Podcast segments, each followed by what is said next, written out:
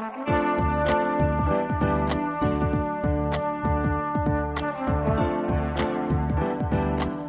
listening to the Co-Main Event Podcast. And now your hosts, Ben Fowlkes and Chad Dundas. That's right. You're listening to another episode of the Double Main Event Podcast. I don't know. I'm just trying it out, seeing how it seems. Feels good. I like it. I'm your co-host from BleacherReport.com, Chad Dundas, and joining me as always from MMA Junkie and USA Today, it's your friend and mine, Mr. Ben Fowlkes. Ben, a lot of just crazy, uh, almost inexplicable mixed martial arts action from this weekend. Also known as just another weekend covering the sport of mixed martial arts. I'm almost inclined to say, you know what? We'll never be able to describe it. Let's just just end the show here, put it up on the internet. 43 seconds long. We'll just call it a week. What do you think? I mean, it'll go along with our rebranding of ourselves as the Double Main Event Podcast. Maybe that's just what the Double Main Event Podcast does. Double main event podcast just out here looking like a bunch of guys trying to get paychecks. Is that what you're trying to say? I'm, I feel like this is the rebranding we needed. Now the money's just going to roll in. Don't even have to do anything. How about this? T-shirts. We get t-shirts made up where, you know how you have like those t-shirts where it looks like you're wearing a tuxedo? Yo, I'm familiar with a tuxedo t-shirt. Who you think you're talking to? Okay, obviously. Okay, this one though looks like you're wearing a bikini with two enormous breasts and it just says double main event. I think that'd be a big seller. I think we could probably just retire on the basis of that big boob bikini double main event podcast t-shirt. I'm going to the mall today as soon as we wrap, start spending this money. I assume that this is one of those t-shirts that also hangs down to your knees so that Yeah. you can have the bikini bottom on there as well. Yeah, well, and you want to wear it as a nightshirt. Well, that, I think that goes without saying. Ain't Right. nobody wearing their double main event podcast shirts out in public. I mean, wearing that shit at home. Right. Uh, so anyway, Ben, on a you know, slightly more serious note, a lot of stuff happened this past weekend and mixed. I don't actually, it's not more serious at all. I don't even know why I said that. uh, we had the Bellator pay per view, uh, Bellator 180 and Bellator NYC, which both happened on the same night and were the same event but had two different names. Not confusing at all. Uh, and then we had UFC Fight Night 112 on Sunday night from Oklahoma City, where uh, Michael Chiesa and Kevin Lee finally did the damn thing in the main event. So this episode of the co-main event podcast is going to be, uh, I almost want to say it's going to go down Pride style, because we're going to have three rounds. But in the first round, we're going to try to cover a lot of ground about the the actual action inside the cage uh, at Bellator NYC Okay. and maybe a little Bellator 180 too. I don't know. We'll see how crazy we get. Uh, so that round could end up being twice as long as the other two. And we'll get visibly gassed during it. Yes, Okay. exactly. And then we'll uh, talk a little bit about maybe the uh, the the the symbolism of Bellator NYC, what it means for uh, Scott Coker moving forward, and, and then uh, we'll close out the show talking about uh, Fight Night from Oklahoma City. That's the point where I'll just uh, soccer kick you right through the ropes. Yes, And we'll get it all on ref cam. if, if we're doing this Pride rules, I would assume you would would already have been given a yellow card for stalling. Okay. Fair enough. We got music again this week from our colleague in the MMA media, Eric Fontanez. You can find his writing over at bloodyelbow.com. And if you like what you hear, you can find more of his music at soundcloud.com slash Eric Fontanez. Which makes sense. Yes, it does. We got three rounds, as I just described, as usual, sort of this week in the co-main event podcast. In round number one, just like everyone was expecting, we'll have a lengthy and in-depth discussion about Zach Freeman, ben, Brent Primus. We're saying Primus now? Is that I really wish we wouldn't. You want to say Primus? Just go with Primus, even if it's wrong. It feels good, doesn't it? It does. I mean, it feels much better than Primus. I'll give you yes. Yeah, absolutely. We'll have an in-depth discussion about Zach Freeman, Brent Primus, and Heather Hardy. And in round number two, so Bellator NYC was a kind of a crazy disaster. And now that the hangover is lifted, we reckon with what it'll, whether it'll turn out to be good or bad for Scott Coker and his MMA roster that he pieced together from spare parts like one of those cars from Mad Max Fury Road. And in round number three, with its sweet outfits, copious mom jokes, uh, in immediate rematches and bad refereeing, is it possible that Michael Chiesa and Kevin Lee have created the perfect MMA feud? All that, plus are you fucking kidding me and just saying stuff? But first, like we always do about this time, let's do a little bit of listener mail. Listener mail. I'm reading out of the opposite eye that I normally read out of. Do you feel like you were able to make that adjustment? It's going a little rough so far. because I always have this big ass mic in front of half of my face, Right. so I'm reading basically with one eye. But now- now it's the other, it's the opposite eye. And this is because, just so listeners know, we're recording at my house since Chad's house is rife with sick children, or so I'm told. Your wife is walking through the kitchen as we speak. There you, she you is. can hear her back there. Uh, what are we doing? Listener mail. First question this week comes to us from Doug Delaney. He writes, Hey guys, not sure exactly what we were expecting from this Ryan Bader Phil Davis rematch, but it turned out to be the MMA version of watching paint dry. That got me thinking about the Bellator roster. While we all agree that Mr. Excitement Scotty Coker has done a good job scooping up a few solid free agents, is it also possible that all those spare parts don't fit together to make too many actually entertaining matchups? Or is just a, this a one-time drawback, uh, to a solid overall future strategy. I think maybe the the last one because what did we really expect was going to happen between Ryan Bader and Phil Davis? Like, I mean, the I think Jimmy Smith summed it up at the end of the fight, uh, where immediately after it was over, his comment was, "Unfortunately, looked a lot like the first fight." If you can say that, then it probably tells you that maybe this pairing this specific pairing is the problem. That it's not like you just have them keep fighting over and over again, and sooner or later they're just through the law of averages going to turn out to have a crackerjack. Yeah, I was going to say we already had some anecdotal evidence about what Phil Davis versus Ryan Bader might look like uh, from the first fight, and then they went out uh, and kind of did the whole thing all over again, which which uh, is one of those fights there where it's like I'm not going to say it's terrible, but it's also like two wrestlers out there largely exchanging somewhat uh infrequent punches every now and then. And it's so it's one of those uh it's one of those fights where it's almost like their strengths cancel each other out. And so they have to uh go with a strategy that they're not necessarily that that adept at. And uh at the end of it it's almost like you could flip a coin uh, as to who's who's going to win, and, Yeah. and obviously Ryan Bader walks away with the Bellator light heavyweight championship via split decision and yet the fight was so terrible, and the first fight was so terrible, it kind of sucks for Phil Davis to lose his 205 pound title via split decision. And under those normal cir- circumstances, you might say, let's run it back, let's do it again. let's not run it right now,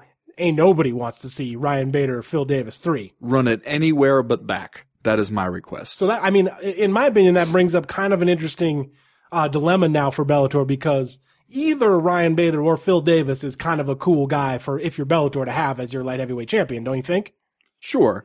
Uh, But now, what do you do with Ryan Bader? Like, well, where where does he go from here? Well, see, this I think is the the question kind of embedded i- in Doug Delaney's question here, um, because if you're Bellator, you've scooped up some UFC. I don't want to say cast-offs because that implies too much negativity in some of the circumstances, but you know, scooped up some guys that the UFC wasn't interested enough in keeping for one reason or another. And Phil Davis and Ryan Bader are both in the same kind of category of that. Uh, in that, you know, the UFC probably felt like it knew what they were capable of. It had seen them do what they were going to do, and it didn't really need to spend the money to keep them um, because what are you really? It's not like they're going to be champions for you anytime soon, and they're not huge draws. So let them go on and, and live life, life elsewhere. And when you have those guys as your few, relatively few serious contenders in Bellator, you look at the guys where they're not there just on name value, they're not there just to do something weird, they're there as serious fighters who are actually good.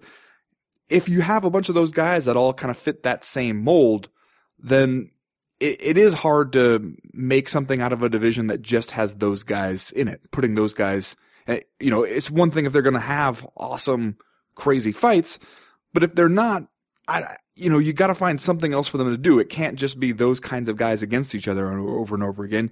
Uh, you have to find like a different kind of selling point to bring in there opposite them.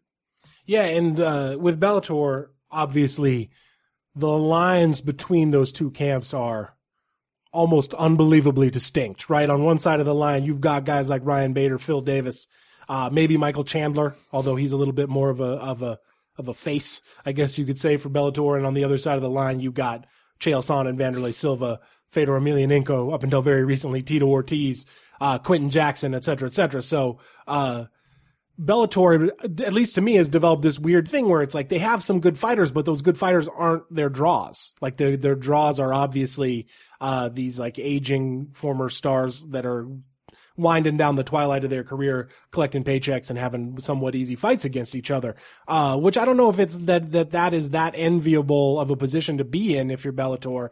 Uh, and is another thing that that uh, makes me interested to find out what the estimated buy rate is going to be for Bellator NYC. I know we'll talk about that a little bit more in round two, but at the same time, like, uh, at the end of the day, if dudes like Chael Sonnen and Wanderlei Silva aren't giving you much better than a hundred thousand pay-per-view buys, I have to ask, is it worth it? And can you just like if you if you threw Ryan Bader out there in a light heavyweight title defense against Liam McGeary or somebody like that, would you do a whole hell of a lot worse? Yeah, well, I guess, and that depends also like what you see as your end game as Bellator.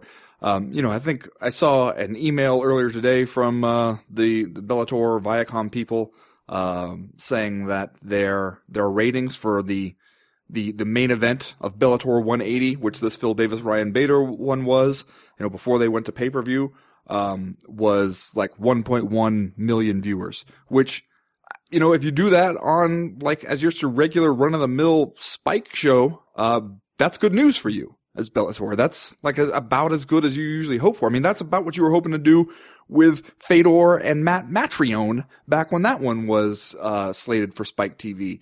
So if you can do that uh, with this event, you know, obviously you had the promise of like a pay per views coming up next, but if people were only there because they cared about you know, Fedor and Chael Sonnen and Wanderlei Silva, then I guess there's no reason for them to watch the Bellator 180 portion.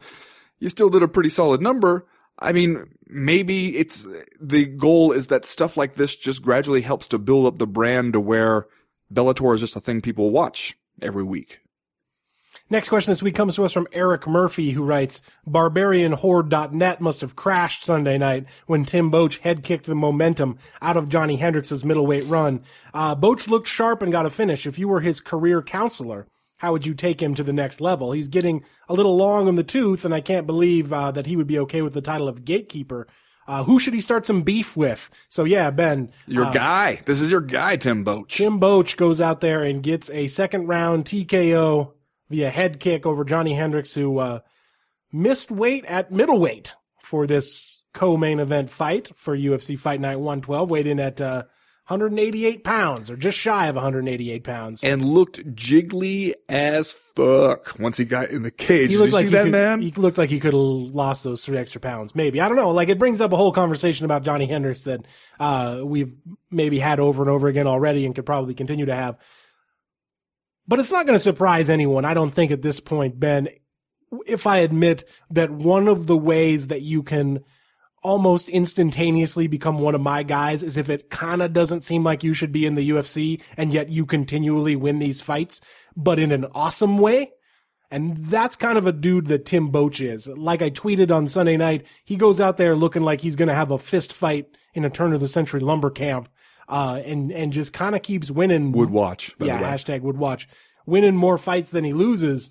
Uh, and I think that that's awesome. And yet at the same time, I don't know what the ultimate ceiling is for Tim Boetsch. I don't think he doesn't strike me as a dude that's suddenly going to jump up there uh, and be champion. Well, yeah, and you've seen him when he gets up against the higher echelon guys on the division, guys like Jacare and Luke Rockhold. It's not particularly competitive against those guys. Uh, does Tim Boetsch beat Michael Bisping right now? Wow, that's a that's a hell of a question right there, and one if you're Mike Bisping that you might not want to spend a lot of time considering, or I don't know, maybe one that you would want to spend a lot of time uh, considering. Uh, let's just say that would be a, a fight that I would be interested in seeing. I mean, You need to get uh, barbarianhorde.net on a brand new server for that happens. once the uh, once the the fan uh, comment message boards get fired up on this idea, it'll take on a momentum that the UFC simply can't ignore. That's right. Yeah, I mean, I don't know exactly what you want to do with Tim Boetsch. He didn't exactly help anybody, help his case by calling anybody out or anything. He did the old anybody the UFC wants to bring me kind of thing. Um, but it seems like if you're the UFC and you're looking at what Tim Boetsch is good for, uh, he's kind of a good guy to have, I guess, for plugging holes and to just throw in there. He's somebody tough, uh, that is going to show up when he says he's going to show up and then give you a fight. But I don't see the UFC really sitting back and going, you know what, we want to be in the Tim Boetsch business, especially all the the high flying action going on at middleweight right now. I would think like if I were his career counselor and I could just tell him anything, I'd tell him to to try to look for something a little off the beaten path, uh, something fun, something wacky, even. Um, but I don't see Tim Boetsch necessarily accepting that advice. It feels like a lifetime ago that Johnny Hendricks was on the short list to be one of the like top pound for pound fighters in the world, if not, you know, uh, just flat out the best uh, welterweight in the world when he beat Robbie Lawler at UFC 171 uh, for the vacant welterweight title. And I feel like we also lump in the UFC 167 loss to George St. Pierre as like a, like a pinnacle performance of Johnny Hendricks' career because he came out there and put it on GSP in a way that uh, almost no one had up to that point, and a lot of people think he should have walked away with that decision. Uh, at this point, though, he is two and five, counting the eventual split decision loss to Robbie Lawler at UFC 181, and like we said, just missed weight at middleweight uh, in his second middleweight fight in the UFC for this one against Tim Boetsch. Uh, and did you notice? Now, like, this is a subtle thing, but I I noticed it on the broadcast. You know, when they go to commercial and they do the like coming up next, Yeah. and they show the two guys shadow boxing in their locker rooms. Did you notice that like on Johnny Hendricks' side of the screen, he kept throwing like two punches and then stopping and like looking off camera? And it seemed like someone off camera kept being like, no, no, keep going. and like he would throw a couple more punches and then stop and look off camera. It just seemed like Johnny Hendricks was really having a hard time getting cranked up to be there. And all of these things put together make me wonder, what's going on with the big rig? Yeah, I think that's a reasonable question to ask right now. Um, yeah, he when you turn around and miss weight at middleweight, when you know the the book on you out there is already kind of unforgiving in that department, it it does seem like maybe there's a motivation issue going on with Johnny Or, Hendricks. Like some kind of issue, whatever it is, right? Well, I, I mean, it's not like he can't weigh 185 pounds, 186 pounds. We know he can. We've seen him. We've seen him uh, come close to that for some of his welterweight fights. So Whoa, we know I see what you did there. we know that it is possible. So what is going on there where he's just kind of deciding, you know what? Nope, can't do it. Um, I don't know. I mean, it's still for me, this ongoing unraveling of Johnny Hendricks is the, I think the most precipitous decline that I can recall for an MMA fighter. it's honestly like kind of fascinating. Like, I don't know that he would ever tell you, but I would love to find out what, like, what's really, what's really going on inside the mind and, and maybe even in the life of Johnny Hendricks. Like, who knows what's actually happening over there? But it, it is, as you said, a precipitous decline. And at this point, like, a guy who ju- like 33 years old, so it's not like he's past his athletic prime really by any stretch of the imagination, who just like seems like he's barely and in some cases not even going through the motions. Yeah. Next question this week comes from Lee Woodmansey. Woodmansey. Lee Woodmansey. Keeper for, uh, Manchester City? Maybe. I don't know. Did you Google that one? No. Okay, not even bothering here. He writes, Men, as the ghost of BJ Penn entered his contest against Mini Ivan Drago, I wanted to be hopeful about what the possible outcome would be, but then I saw it. Was your boy's fight kid kit on inside out? I mean, at least tuck in the drawstring guy. Uh, I guess those not quite right shorts were just emblematic of what kind of performance we should have expected uh, from the former prodigy. Discuss. Okay, I was wondering what I did not even realize that his shorts run inside out until I saw it pointed out on Twitter, and I thought, is BJ Penn doing that on purpose as like a statement against Reebok and the whole sponsor environment now? Or did he just like get dressed in the dark and run out there to fight in a cage? it has to be a statement, right? I mean, either that or or Reebok accidentally printed out a a, a, a pair of Jessica Penne shorts, right, and tried to give it to BJ Penn, and and he was like, "This is not me." I mean, like BJ Penn doesn't look great in his fights, but we believe that he still has the mental aptitude to know when his shorts are on inside out. So, I, and like BJ Penn is a smart is a smart guy, all all things considered. He's not going to go out there with his shorts on inside out by accident. Okay. And like uh, I joked on Twitter, maybe he had rally shorts.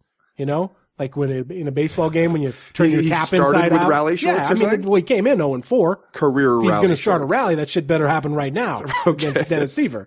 Well, and I don't think at first he didn't look awful against Dennis Siver. I was a little depressed even before it got depressing because you just see him out there with Dennis Siver in a fairly even contest in the first round, and they're kind of like, oh boy. So this is what it's come to, huh? You remember the BJ Penn that by all rights should kill Dennis Siver and then lick the blood off his gloves. Well, and that he and Dennis Siver are kind of contemporaries. So it's not like, you know, it was when he fought Yair Rodriguez or something where, like, he and Dennis Siver, like, if you go back and look at what Dennis Siver was up to in, like, 2009, 2010, uh, 2008, back when in BJ Penn's kind of lightweight heyday, if you had said, all right, Dennis Siver versus BJ Penn for the title, people would have been like, oh, come on. Why do you hate Dennis Siver so much? Why, why would you do that to the poor son of a bitch? Uh, and now to see him in there and they're at, at first anyway, kind of even going back and forth. It was in a way like almost sadder than seeing him get trucked by Yair Rodriguez because you're like, he just looks so normal. He just looks so like regular guy. Uh, for the UFC anyway. Uh, and then, you know, he has that, that brief flash, uh, in the second round where he drops Dennis Siver, jumps on him, looks like he, he might finish him. And then when it seems like he's not going to finish him, just kind of goes, all right, we'll ride out the round here. Uh, we'll just kind of hang out on top. And, uh, and then when you come out for the third round, Dennis Siver's ready to work. And BJ Penn has nothing left for him at that point. In the third round, uh, that's when it started to get really depressing because you're just watching BJ Penn still, you know, tough as shit when it comes to absorbing punishment, getting kicked in the legs, getting kicked up beside his head, uh, Dennis Siver popping his head back with that jab. And you know he's going to stand there and take it until somebody stops him, uh, which is actually is like the big picture, most worrisome thing about what's happening with BJ Penn. Yeah, and in that moment when he drops Dennis Siver with the uppercut and goes to the ground with his ground and pound, even if you weren't a BJ Penn fan, I got to think that everyone, and I mean everyone watching this thing at home, with the exception of maybe like Dennis Siver's family, was like, get him, B, get it, BJ. Let's do this. And then it looks like maybe we're going to see the vaunted BJ Penn ground skills for the first time since he tapped out Kenny Florian in 2009. And then ultimately we're left with the worst parts of the old BJ Penn in that third round, where it's like BJ Penn has never had great cardio. That was always kind of his thing. He's run out of gas, but now he doesn't even have the the prodigy style uh, skills and athleticism to compensate for that early in the fight. So this is a tough one to see Well, yeah. BJ Penn go out there with his shorts on inside out and drop one to Dennis Siver. Well, and you see him in that third round, and the commentary is like, well, maybe he's just saving it up. Saving it up for one big push in the final couple minutes, which seems in retrospect like hopeful, like wishful thinking, basically, because he gets, he spends the first three minutes getting beat on.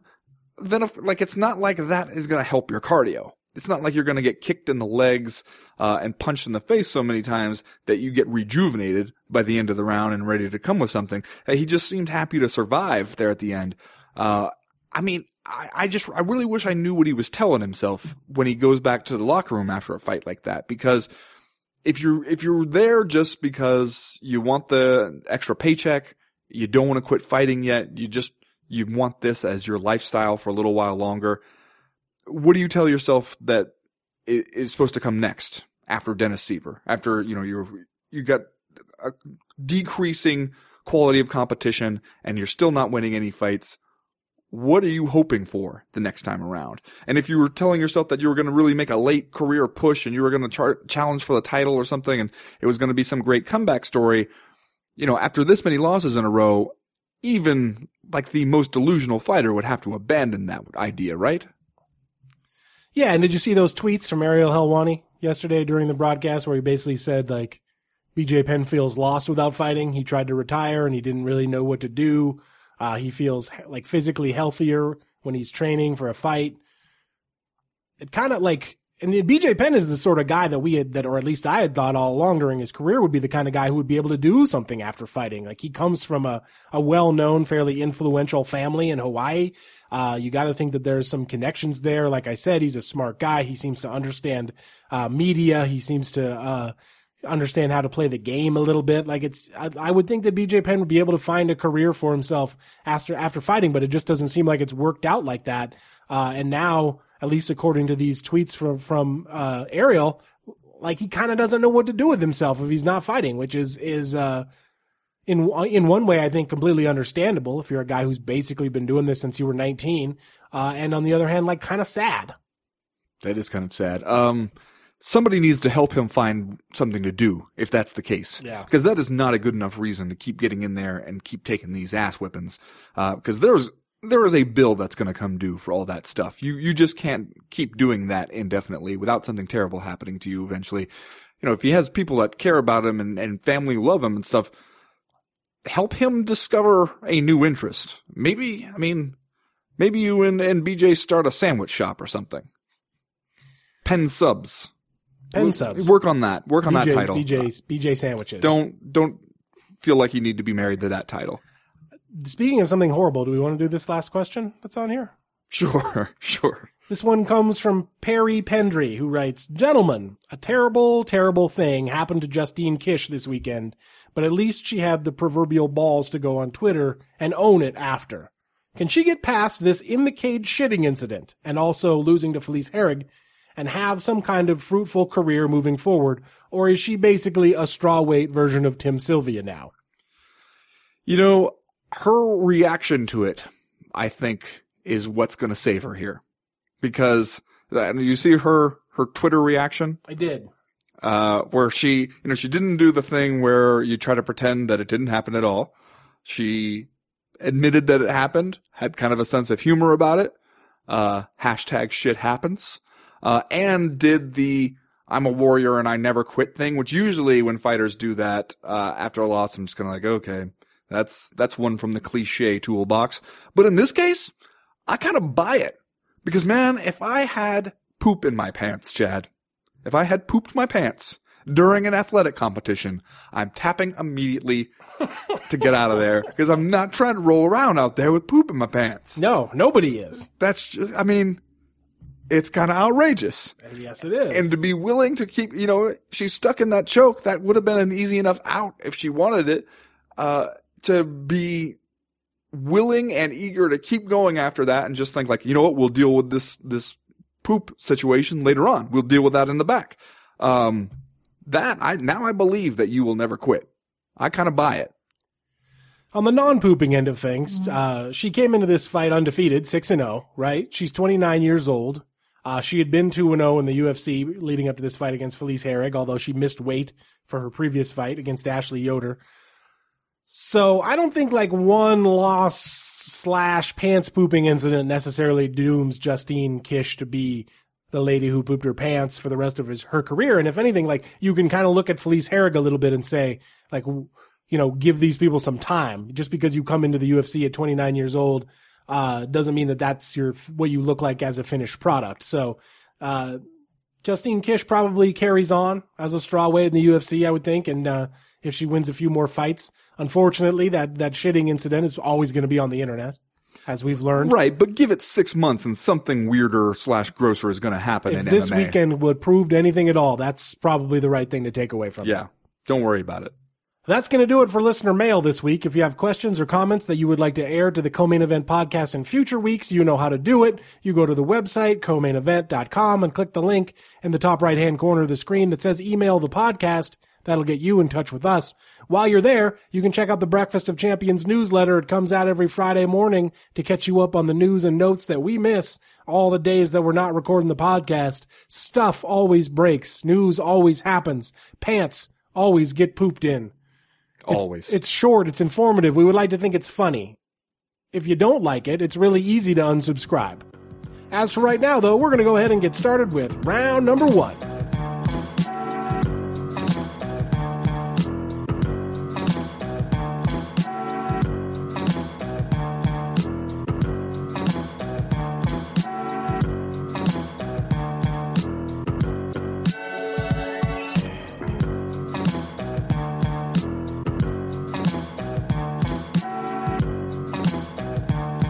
Ben, even though we mocked them for it earlier in the show, maybe it was actually appropriate that Bellator went out and gave this particular Saturday night event two different names, uh, which were actually one single event. Because even a couple of days later, as I reflect on this, a lot of stuff happened at this Bellator event. And I guess we want to spend this round talking about as much of it as we can. Uh, I want to talk about Heather Hardy's women's flyweight victory over Alice Yauger. I want to talk about, uh, Zach Freeman beating Aaron Pico, Brent Primus, Primus, Promus, Prometheus, Sure. Brent Zach Primus. Prome- Brent Brent Prometheus. Brent Prometheus, uh, getting that weird win over Michael Chandler. Matt Mitrione knocks out Fedor Emelianenko. Chael Sonnen beats Wanderlei Silva. Where do you want to start in our discussion here, Ben? What is the most interesting thing to you some 48 hours removed from this card?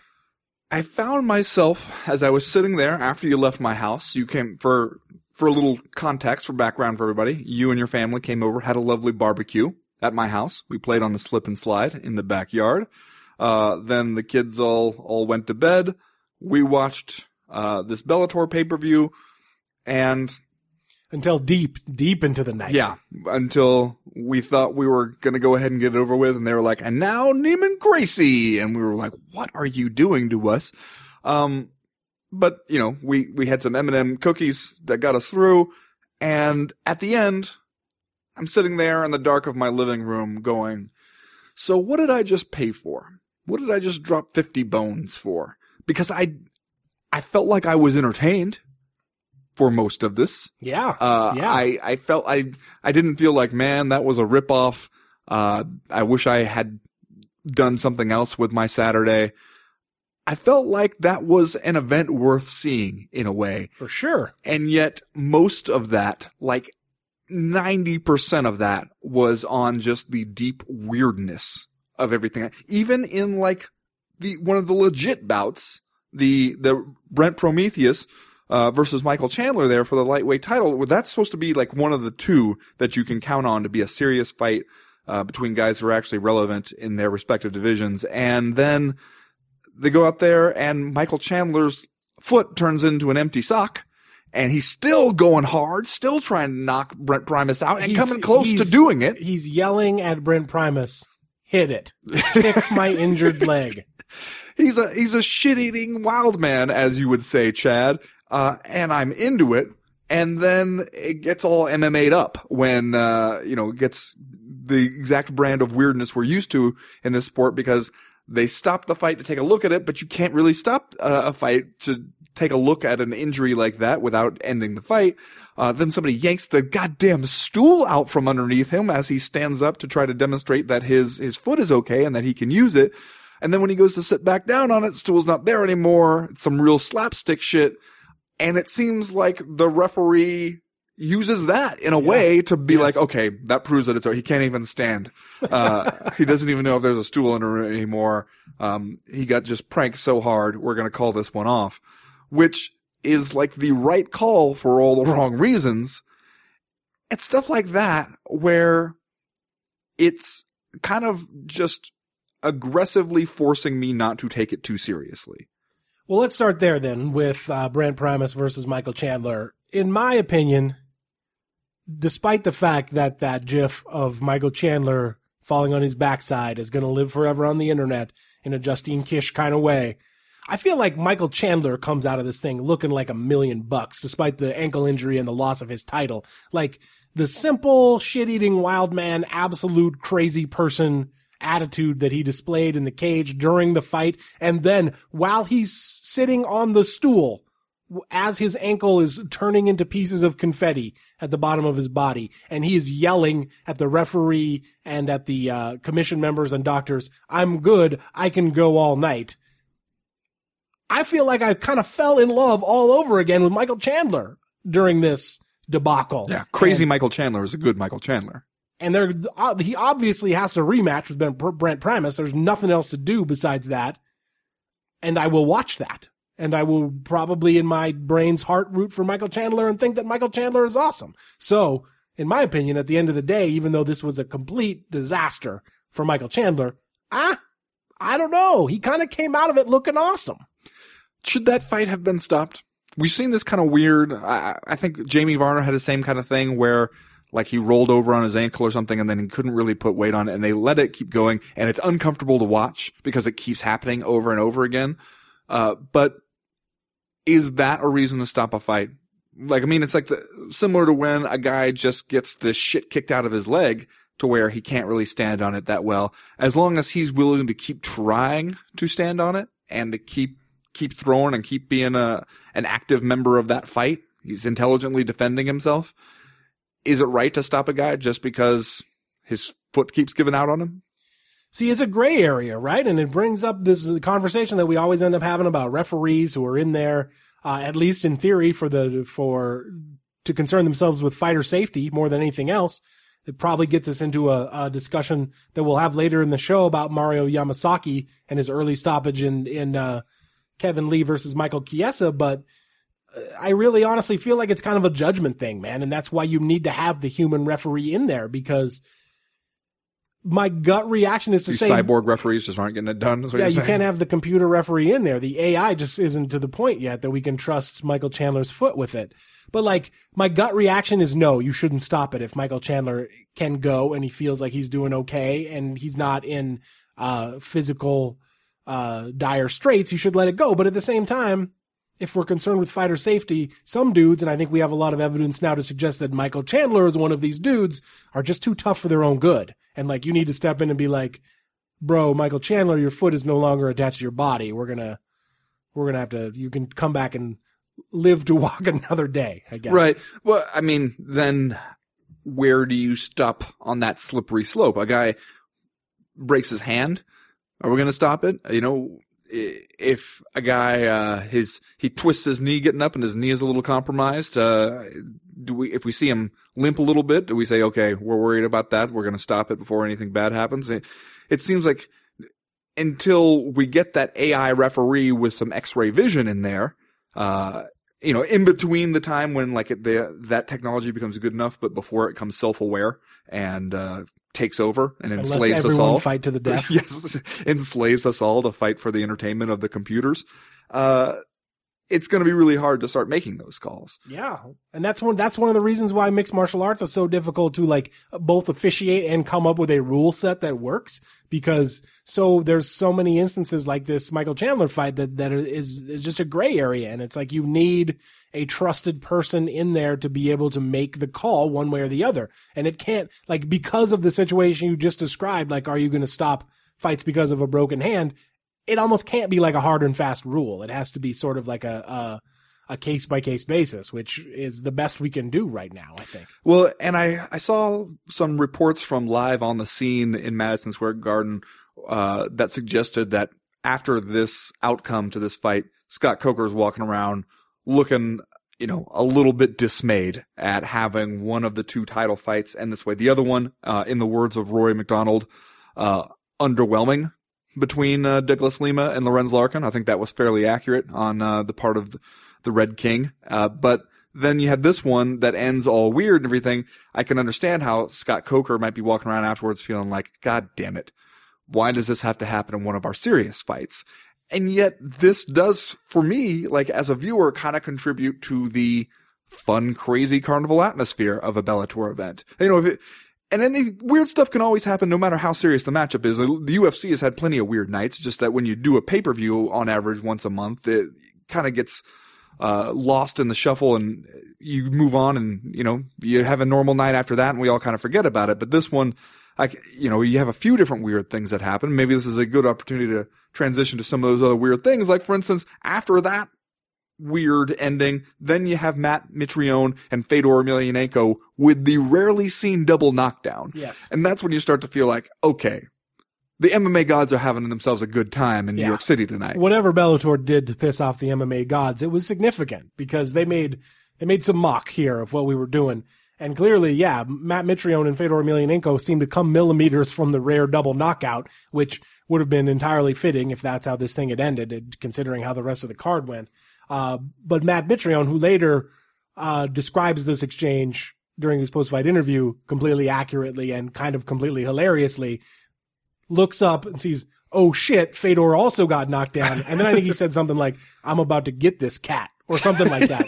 Jumps on there, pounds out Fedor Emelianenko in a minute and 14 seconds. Uh, uh, it says KO on the official results, but I actually think that's a TKO, no, he was out. right? He was out there for a second.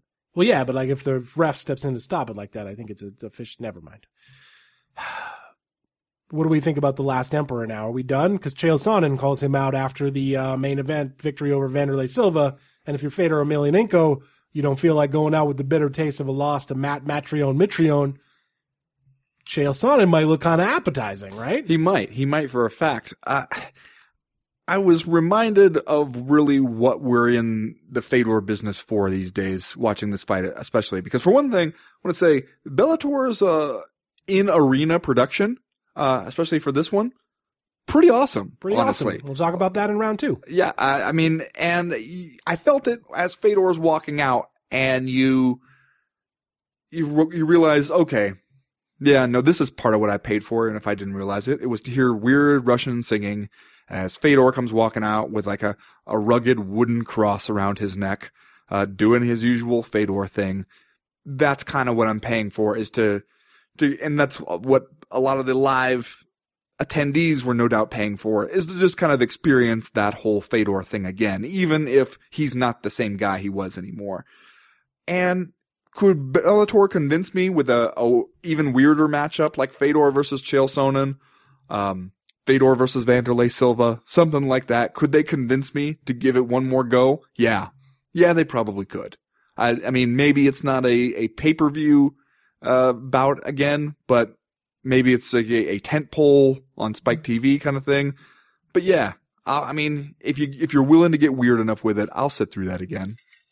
Well, let's talk about Chael Sonnen versus Wanderlei Silva then, because that kind of dovetails with this Fedor Emelianenko discussion. Ben, I would say in a night where chaos absolutely reigned all over Madison Square Garden in this uh, uh, Bellator NYC pay per view. The main event between Chael Sonnen and Wanderlei Silva proved that they are exactly who we thought they were and who they both have been for years and years now.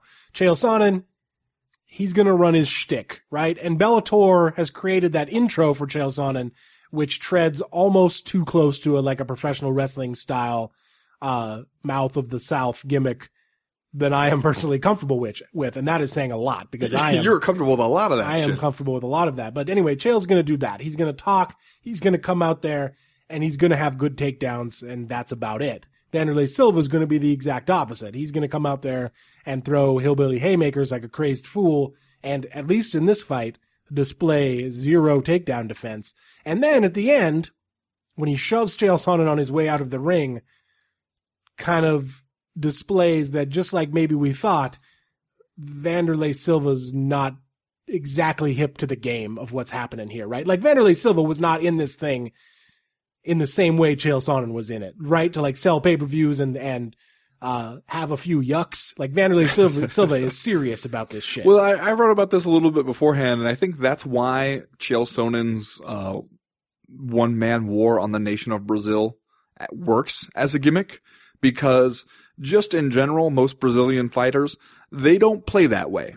They don't play the way Chael Sonnen plays. Uh, they they don't really get that joke, and they are it seems like more likely to take that super seriously and to just respond with uh, sheer rage at all of the usual Chael Sonnen gimmicks, which is exactly what he wants. Like that's what he needs to make that gimmick work. If you come back at him with the same gimmick, it's not really that fun. You know, he he needs to be the only one doing that. Uh, so yeah, I kind of everybody doing like we thought they would do, as you mentioned. But for me, this is the one where Chael Sonnen, especially before and after, it really got into self parody yeah. to the point where it was kind of sad to see. Especially like Yeah. when he gets up there on the little screen beforehand, is like, when you're the best fighter in the world, I got a name for you. And you're like, oh man, we're still doing this. And then afterwards, when he's doing the "I hate New York" thing yeah. during the post fight, and they didn't even really bite into it. They're just kind of like, okay, I see what you're doing. That, And frankly, in the like pre-fight interview where he did the weird thing about being in prison, yeah. and then Bellator like circled back with the highlight piece to kind of let us know that it was a joke at the end of it, where he's like, "I'm a genius. I just thought of that." Just like kind of, it's almost like the Chael thing has run its course, but he's still he's still doing it. I mean, you could still work it a little more believably if you were still a relevant fighter uh, in any division. But when you're just kind of, you're clearly just trying to stick around and collect a few more paychecks and you're calling out Fedor afterward, like we all saw Fedor just get knocked out and you're like, okay, that's the one I want. That kind of tells us what you're doing here. And yet, like Chael Sonnen comes away from this Wanderlei Silva fight looking like he's not going to beat anybody that he can't take down, right? Because it was dicey on the feet for him from start to finish in this Silva fight.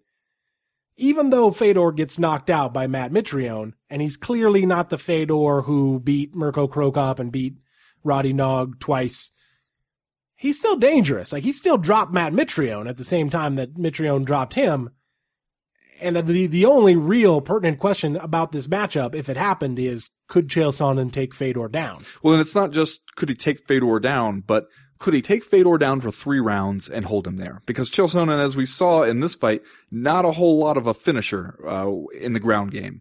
So you're not. He's not like he's going to take Fedor down and then probably submit him uh, when he has him there. So you're going to have to be there for a while with Fedor and start on your feet at the beginning of every round that's a lot of just built-in danger for Chael Sonnen right now. And yet at the same time, and I hate myself for saying it, I'd watch it. Yeah, you would.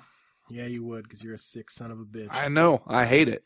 Uh, by process of elimination, even though this women's flyweight fight between Heather Hardy and Alice Yauger was maybe not the most skilled display all the way through, does Heather Hardy emerge from this thing as like one of the people that did the best for herself? Like, because considering like what happened to Aaron Pico, what happened to Michael Chandler, what happened to Fedor, and then kind of a, a tepid thing between Sonnen and Wanderlei Silva. I kind of walk away from this being like, hey, Heather Hardy, like maybe Bellator could do something with her. Yeah, no, I think this is going to be an interesting test to see what Bellator can do. Uh, because all the pieces are there that you would want for a like a talented female fighter for you to kind of cash in on having your own homegrown MMA talent there because clearly her her boxing background, she's got some some striking skills, a little raw in some areas, but really like an, an infectious enthusiasm that makes her likable uh, in interviews and the kind of thing that she feels like she's kind of inviting people along on the journey, so they want her to succeed. Uh, and and a style that's going to lend itself to some exciting fights. This matchmaking seems to suggest that Bellator kind of knew, okay, let's let's put her in a fight that uh, is going to play a little bit to her strengths and that that she can win. She gets bloodied up though and still looks good and and, and finishes it at the very end. I mean, it's it's yours to screw up now if you're Bellator because she has exactly all the things you would say that somebody needs uh, if they're going to get going with their own you know women's MMA star. But I don't know. I mean, you do face the problem of most of the real talent in women's MMA is split between the UFC and Invicta. And the relationship between UFC and Invicta means that you're going to have a hard time going over there and poaching some talent. Um, so you got to ask yourself where the, the fighters to, to help this along are going to come from. You want to do Are You Fucking Kidding Me? Or is there anything else you want to talk about, about Bellator 180 slash NYC? Um, I mean, Aaron Pico laid an egg. We didn't really talk about that, but how about though Zach Freeman rolling in there without a Wikipedia page? Zach Freeman acted pretty awesome about this thing, but then maybe like kind of in an off-putting way afterward. Like it seemed like he couldn't quite let it go how much he had been disrespected as the guy who came in clearly to lose to Aaron Pico. But uh, the email that he sent Sherdog.com that Jordan Breen posted on Twitter after the victory, yes. where it was like Zach Freeman was both writing Sherdog to complain that he, at this stage in his career, still did not have a photo on his Fight Finder page, and also to say, after I beat Aaron Pico this weekend, you will be sorry that you crossed me, kind of a thing. yeah, well, and he did kind of react to the, the win as if, like, he, he really went full shock the world with it, where it was like, Okay, I mean it's it's a surprise. It's a mild surprise, but it's not like you dethroned the champ out there. No, he beat a guy in his pro debut, Aaron Pico, and obviously a guy that the MMA community had been waiting to have his pro debut for what seems like forever now. We've been hearing about Aaron Pico for a long time, and then he goes out and loses in 24 seconds. Uh, hard to imagine it going much worse for him, but you know, brass tacks, it is a 20 year old kid that's never fought before. And Zach Freeman comes into this thing like eight and two or something like that. So, uh, maybe with the benefit of hindsight, A, it doesn't necessarily look like a, as big of an upset as the odds made it out to be, and B, like you're saying, like you didn't win this, you did not in fact just win the Super Bowl. Really? Okay. Well, can he still go to Disneyland? Does he have the money? Does he have the Disney bucks? I mean, I think it's kind of expensive these days, actually. You want to do Are You Fucking Kidding Me? Let's do Are You Fucking Kidding Me. All right, Kidding Ben, Me? what's your Are You Fucking Kidding Me for this week? Well, Chad, you know, I, I'm watching the aftermath of UFC Fight Night 112, uh, and I was watching Felice Herrig's uh, post-fight comments after her fight with, with Justine Kish. She clearly got very emotional after the win, and she was unhappy with the degree to which the, the UFC is promoting her, it seems, and said that it seems like she's just not young or beautiful enough uh, for the UFC to want to, pro- to promote her, and that it's frustrating to see all the work that she's put in, and the UFC is more interested in pushing fighters who who have not yet done that. Now, I'm conflicted about this. Are you fucking kidding me? But I must say, does anybody else remember when Felice Herrig was on the other end of that? Because Felice Herrig now is a better fighter than she has ever been at any point in her career. And yet, I can remember a time when she was not that great of a fighter, and it was, you know, her willingness to kind of sell the other angle, uh, posing in, you know, all kinds of like magazine layouts and, and things like that to really get fans interested in her. Uh, and that kind of bought her the time and the, the relevancy to then grow into this good fighter. So kind of are you fucking kidding me for not recognizing the irony there? It seems like you are criticizing the UFC for helping other fighters do what you yourself did, um, just because you are not doing it now or feel like you can't do it now. And the funny part is now you're actually really good. Are you fucking kidding me? Maybe we should just focus on that. You fucking kidding me? Ben, how awesome is the Brazilian national anthem? Are you fucking kidding me? Not what I was expecting, I gotta say. no, after years of watching mixed martial arts, the Brazilian national anthem is not what you would expect, I don't think. Uh, and aside from the fact that as our mutual homie leg kick TKO pointed out on Twitter that like the Brazilian national anthem is sort of like a concise musical explanation of colonialism. aside from that, aside from that, it's pretty awesome because this thing sounds like Danny Kaye is about to do a tap dance on top of an upturned boat. It's like some kind Right. of Sousa March kind of thing. Yeah, thing. it's like a bunch of love, lovable human-like animals are going to be playing instruments and marching a parade down Main Street. That's what the Brazilian national anthem sounds like, not like Wanderlei Silva is about to go out there and murder someone. Yeah, see, I always thought it was Sandstorm. Right? Yes. Yeah. Are you fucking kidding me? Fucking kidding me? Anyway, that's going to do it for round number one. We'll be right back with round number two.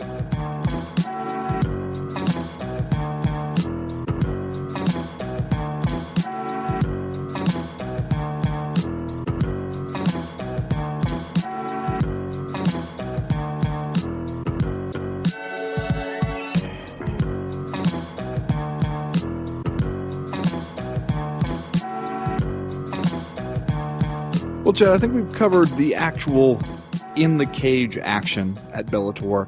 Now let's talk a little bit about the big picture here because what we saw is Bellator taking another shot at pay-per-view. Like we, like I mentioned in, in the first round, some legitimately good production values. We wondered beforehand how Bellator was going to make us feel like we were watching a pay-per-view and not just another uh, weekend event on Spike TV. And there were moments in this one where I gotta say I felt it. I felt it a little. It felt like a big deal. Uh, had a, had a nice visual presentation. Uh, having Mike Goldberg at the desk and Mauro Ranallo uh, cage side worked better than I thought it would. And yet, I do wonder if Bellator cracked the old 100,000 buy mark, and if it did, I probably got to think it wasn't by a ton. Is this a real win for Bellator? Yeah, a lot of it depends on that buy rate, right? Which at this point, I feel like if you come in above the 100,000 buys that Bellator 120 did back in 2014, uh, when I believe it headlined a show from Mississippi with, uh, Muhammad Lawal versus Rampage Jackson, which by comparison makes Bellator NYC seem like a much, much bigger deal for Bellator since you're at Madison Square Garden. You got three titles on the line. You got this kind of star-studded affair.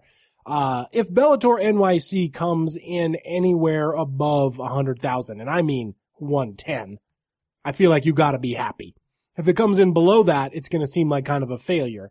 And yet, I feel like the sort of madcap nature of this event could turn out to be kind of a good thing for Bellator, depending on how you spin it, because at least coming out of this thing, you've got a lot of preset storylines that you didn't necessarily know that you were going to get if you're Bellator.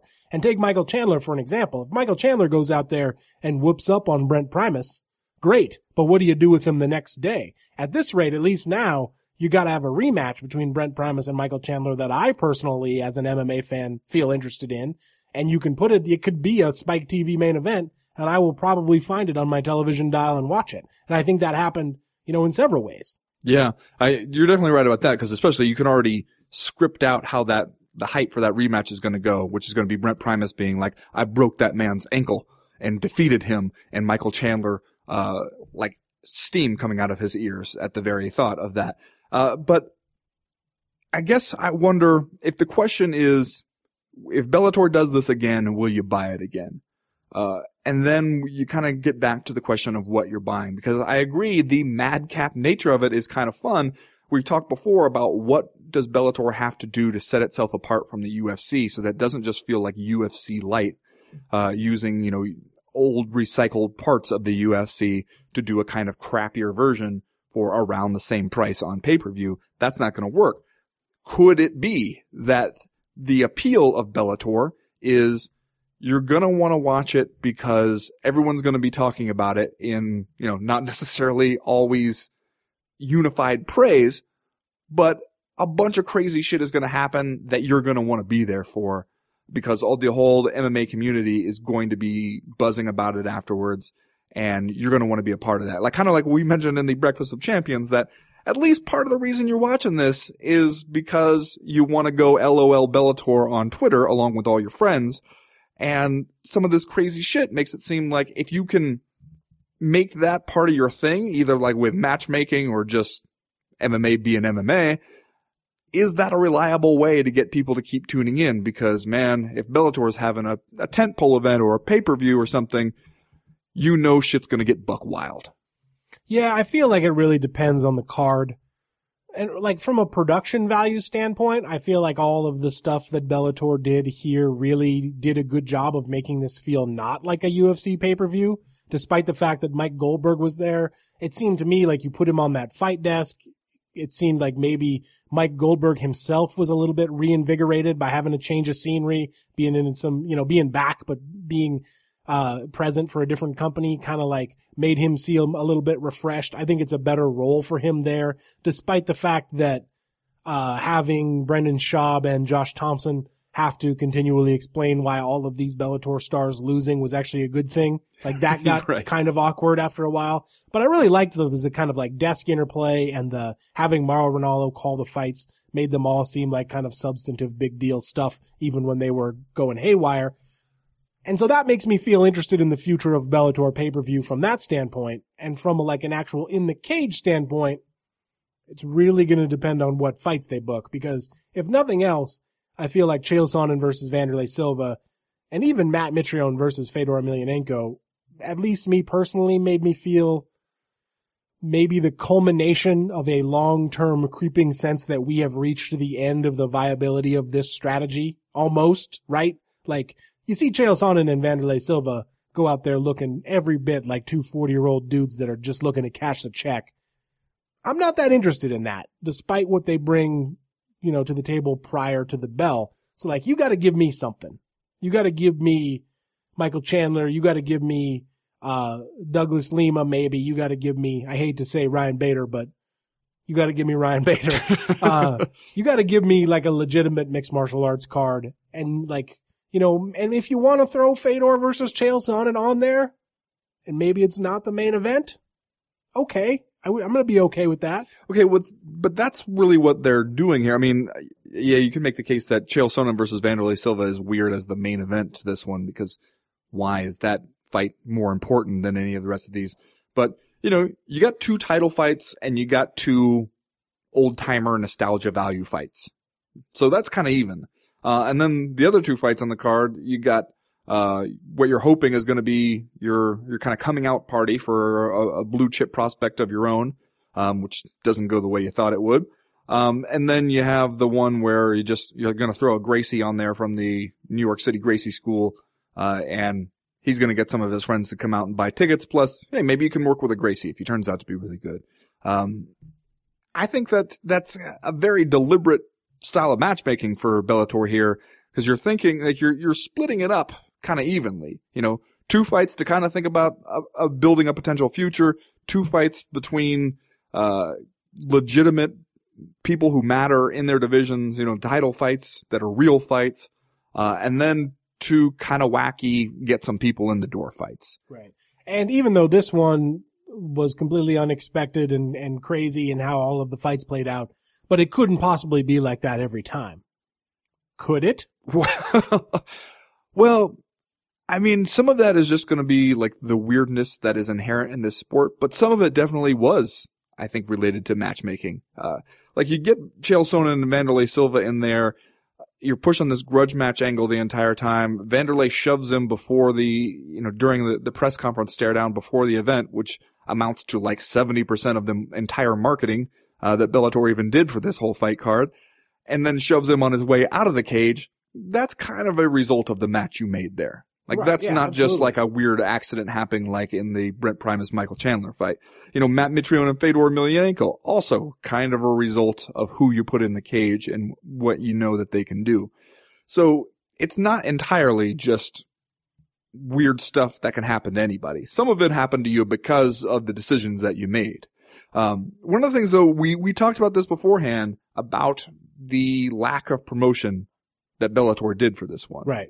And even like leading right up to we were thinking, okay, maybe fight week, it really ramps up. I don't feel like it really did ramp up. No, it didn't. And I feel like that's yet another reason why the buy rate for this thing is going to be interesting because like we talked about months ago after the Tito Chael fight, I was like, give me Tito versus Wanderlei. That will be an insane build, if nothing else, right? Like, and then it just didn't happen. So I'm, I am interested to see what, uh, what this did on pay-per-view, what kind of numbers this did, because it did get some, like it got good press from ESPN. It got coverage on ESPN. Uh, and so, yeah, it's just going to be interesting to see if it, if it, uh, made a dent at all. Let me, uh, let me fantasy book the next Bellator pay-per-view Oh, by all means. and then you can tell me if you would buy it. okay. All right. Let's say your main event is Douglas Lima versus Rory MacDonald Okay. for the welterweight title. Then you got the rematch between Brent Primus and Michael Chandler. Wait, one thing I need to know about uh, Rory MacDonald, Douglas Lima. Is Rory MacDonald playing games? He ain't playing no games. Okay, He's all right. done playing games. That's. So I, get- I don't know what games he previously played, but okay. I'm just going to give you a four fight card. Okay. So you got those two title fights. Those, Wait, that's your double main event. the other one was the Chandler Primus Chandler rematch. Primus rematch. Then you got Chael versus Fedor. okay. And your curtain jerker is MVP against Paul Daley. I mean, would you buy that for 50 bucks? Yeah, I'm buying that. So there you go. That's your answer, right? If you Bellator puts on that kind of card, you're going to you're going to do it. I'm going to do it. That's going to do it for round number 2. We'll be right back with round number 3.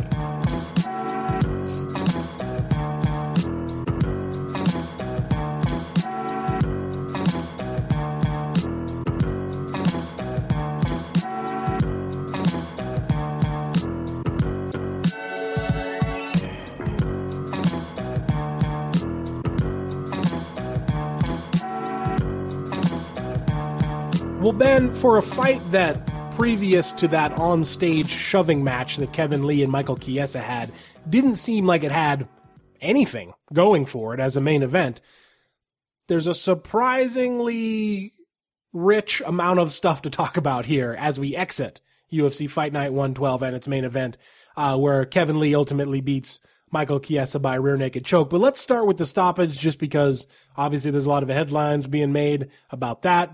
Uh, referee Mario Yamasaki goes out there in his leather pants, uh, kind of looking in my mind like we all looked at the end of Bellator NYC. Like maybe he didn't get a lot of sleep, Smelling like Axe body spray. hair, hair all a tumble. And he, Mouth he, tastes like fireball. he calls off this Michael Chiesa Kevin Lee fight while Chiesa is stuck in a deep guillotine choke, Rear naked rear choke. naked choke. I'm sorry. Uh, first round, uh, at the tail end of the first round by Kevin Lee. Chiesa does not tap and passes the what the fuck test after the stoppage. Is able to get up on one knee and quite quite literally say, what the fuck.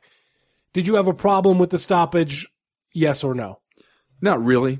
I, I think there's room a little bit if you want to to criticize Mario Yamasaki, especially because the nature of that choke, there's not a whole lot of danger to letting Chiesa stay in it uh, an extra second or two just to make sure that he is out. Uh, you know, you can grab his hand to do the thing that they do to try to test whether he's reacting or, or try to verbally confirm that, that he's unconscious before you step in there and stop it but I don't really blame him for making that decision in that moment based on everything that was happening. You know, right. it's it's a deep choke. He's under the chin. Chiesa is fighting the hands at first and then stops, and his hands just kind of float out in front of him, and they're not really doing anything, but they're still moving. That looks very much like the posture of a man who has just lost consciousness. Yeah. Uh, and if he's saying like, you know, I saw his description of it afterwards where he was saying, "Oh, I was trying to look on the screen and kind of see where his hands were." um, and you know get a little space for my neck and then get my my back to the floor and work out of it and you know fine maybe that is like the an actual like defense that he was trying for but when you when you stop defending the choke uh, like you stop doing anything visible to defend the choke and your hands are just kind of laying out there in front of you you do look like you're out at that point i i can't blame mario yamasaki for making that decision and i i also don't think you know, you you got 30 seconds left before the end of the round. It's not like you're just going to stay in that one and tough it out. You know, I I don't have a huge problem with that stoppage. I was frankly a little bit surprised at the level of outrage people had over it. Yeah, and I think that's like MMA Twitter. We're just sitting around waiting for our referee's decision to make us outraged or like one judge to get it wrong so we can send a bunch of emails being like, "Can you believe the one judge had it 30-26? Unbelievable." Uh, I agree with you. And if anything, you could have let Michael Chiesa hang around in there for another couple of seconds. It looked to me, for all the world, like if he was not unconscious, he was about to be right. in the next, you know, couple of moments. But at the same time, if you're Mario Yamasaki and Michael Chiesa gets choked unconscious and you sit there for two seconds and you're like, is he out? Is he really out? People are going to blast you for the same thing. They're right. going to be like, where's the ref at? Could have stopped that one a few seconds earlier. Right, and we have seen refs get criticized for letting somebody stay in a choke for too long. And you know, granted, some chokes are going to be more dangerous than others when it comes to stuff like you know, if it's like a a, a choke that's crushing your your trachea, uh, then yeah, a, a, few extra seconds being left in it that could, that could make all the difference. Uh, kind of a blood choke like that with the rear naked choke, not quite so dangerous. Um, but it it also makes me think of kind of the intelligent defense question, right? Like when you stop doing anything with your hands to defend that choke and your hands are just kind of sitting there, you can't be that surprised when the referee thinks that you've given up on this fight and that, you know, either consciously or unconsciously you're, you're out of it. Yeah, I mean, I can understand you're still going to be pissed off if you're Chiesa, uh, and you're going to feel like you're owed a rematch. But as an outside observer, I don't feel like I need to see that rematch. I was just going to ask you whether or not that you you think that they need to run this one back. Kevin Lee wants to fight someone at, in, in Detroit where he's from, and Michael Chiesa has thrown his hat in there already to say that he wants that rematch. I'm going to come out and say if you are the UFC, this one might be one you just kind of want to move on from for a number of reasons. To me, the most glaring of which is Kevin Lee seems like a dude you might be able to work with. Yeah. He's this, what is he, 24 years old, something like that. He's won five fights in a row now at lightweight, which is obviously the, uh, the most competitive division in the UFC. He's got four stoppages in a row, and now this one over officially the number six ranked lightweight in the world in, in Michael Chiesa. Uh, he's willing to come to the press conference dressed like Daniel LaRusso's understudy from Karate Kid. He's obviously going to talk some shit. He looks terrific getting off the bus. Uh, and then he, he's going out there and stopping people. So if, if I'm the UFC and my prime directive from WMEIMG at this point is to find people that we can make stars out of, I'm feeling like we take Kevin Lee and, and we just don't look back on this one, right? Yeah, because the whole, the rivalry built out of the most innocuous your mom comment ever can only get us so far. And I think it has gotten us everywhere it's going to get us, especially since you look in the crowd at the end and Michael Chiesa gives a shout out to his mom. His mama really did have chick tickets, Chad. Is a statement of fact. I mean, unless you're mad that like, oh well, how dare you suggest that my mom would get tickets on the pre-sale or something like that? She's a Fight Club member and would get you know get them as soon as they're available. Like, no, she's going to wait until the last minute where she can get them off StubHub and the price goes down. No, your mom was there. That's what we were mad about this whole time. Statement of fact. I mean, that's not. You're not going to get us all the way to Detroit just on that alone. No, he wants Nurmagomedov. Oh, would you? Is that too big of a jump? Because like, I would accept that right now. I would accept considering- it too. Considering the layoff that Khabib Nurmagomedov has been on, and and the the momentum that Kevin Lee has established, I feel like that would be a pretty pretty damn good fight. Can you get Nurmagomedov to accept that fight? Who knows? He seems like he has his sights set much higher.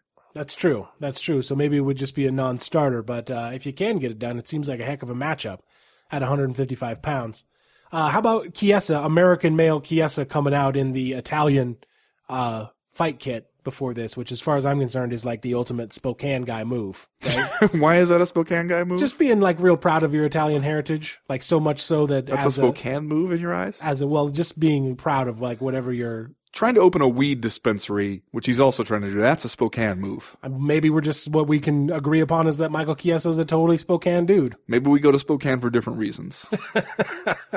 It's possible. It's possible. I more normally go for the Italian American heritage. okay. so there you are. Uh, you want to do just saying stuff? Might as well. Then we'll get out of here for this week, Ben. This week, I'm just saying, why am I totally not surprised that Tito Ortiz has made such an elegant transition from professional fighter to cage side heckler? I thought we were done with this, man. I thought Tito was gonna walk away and, and enjoy his life outside of the cage. Next thing you know, you turn around and he is not only heckling Chael Sonnen, but getting up on his chair to flip the double bird to everyone in New York City at Madison Square Garden. Now you got these rumors percolating. Chuck Liddell, Tito Ortiz, gonna do it again, brother, in the Bellator cage. I'm just saying. I thought this dude was retired. This guy literally just retired. I'm just saying, you should have known better. Is that really what you thought? I'm just saying that's a fair point.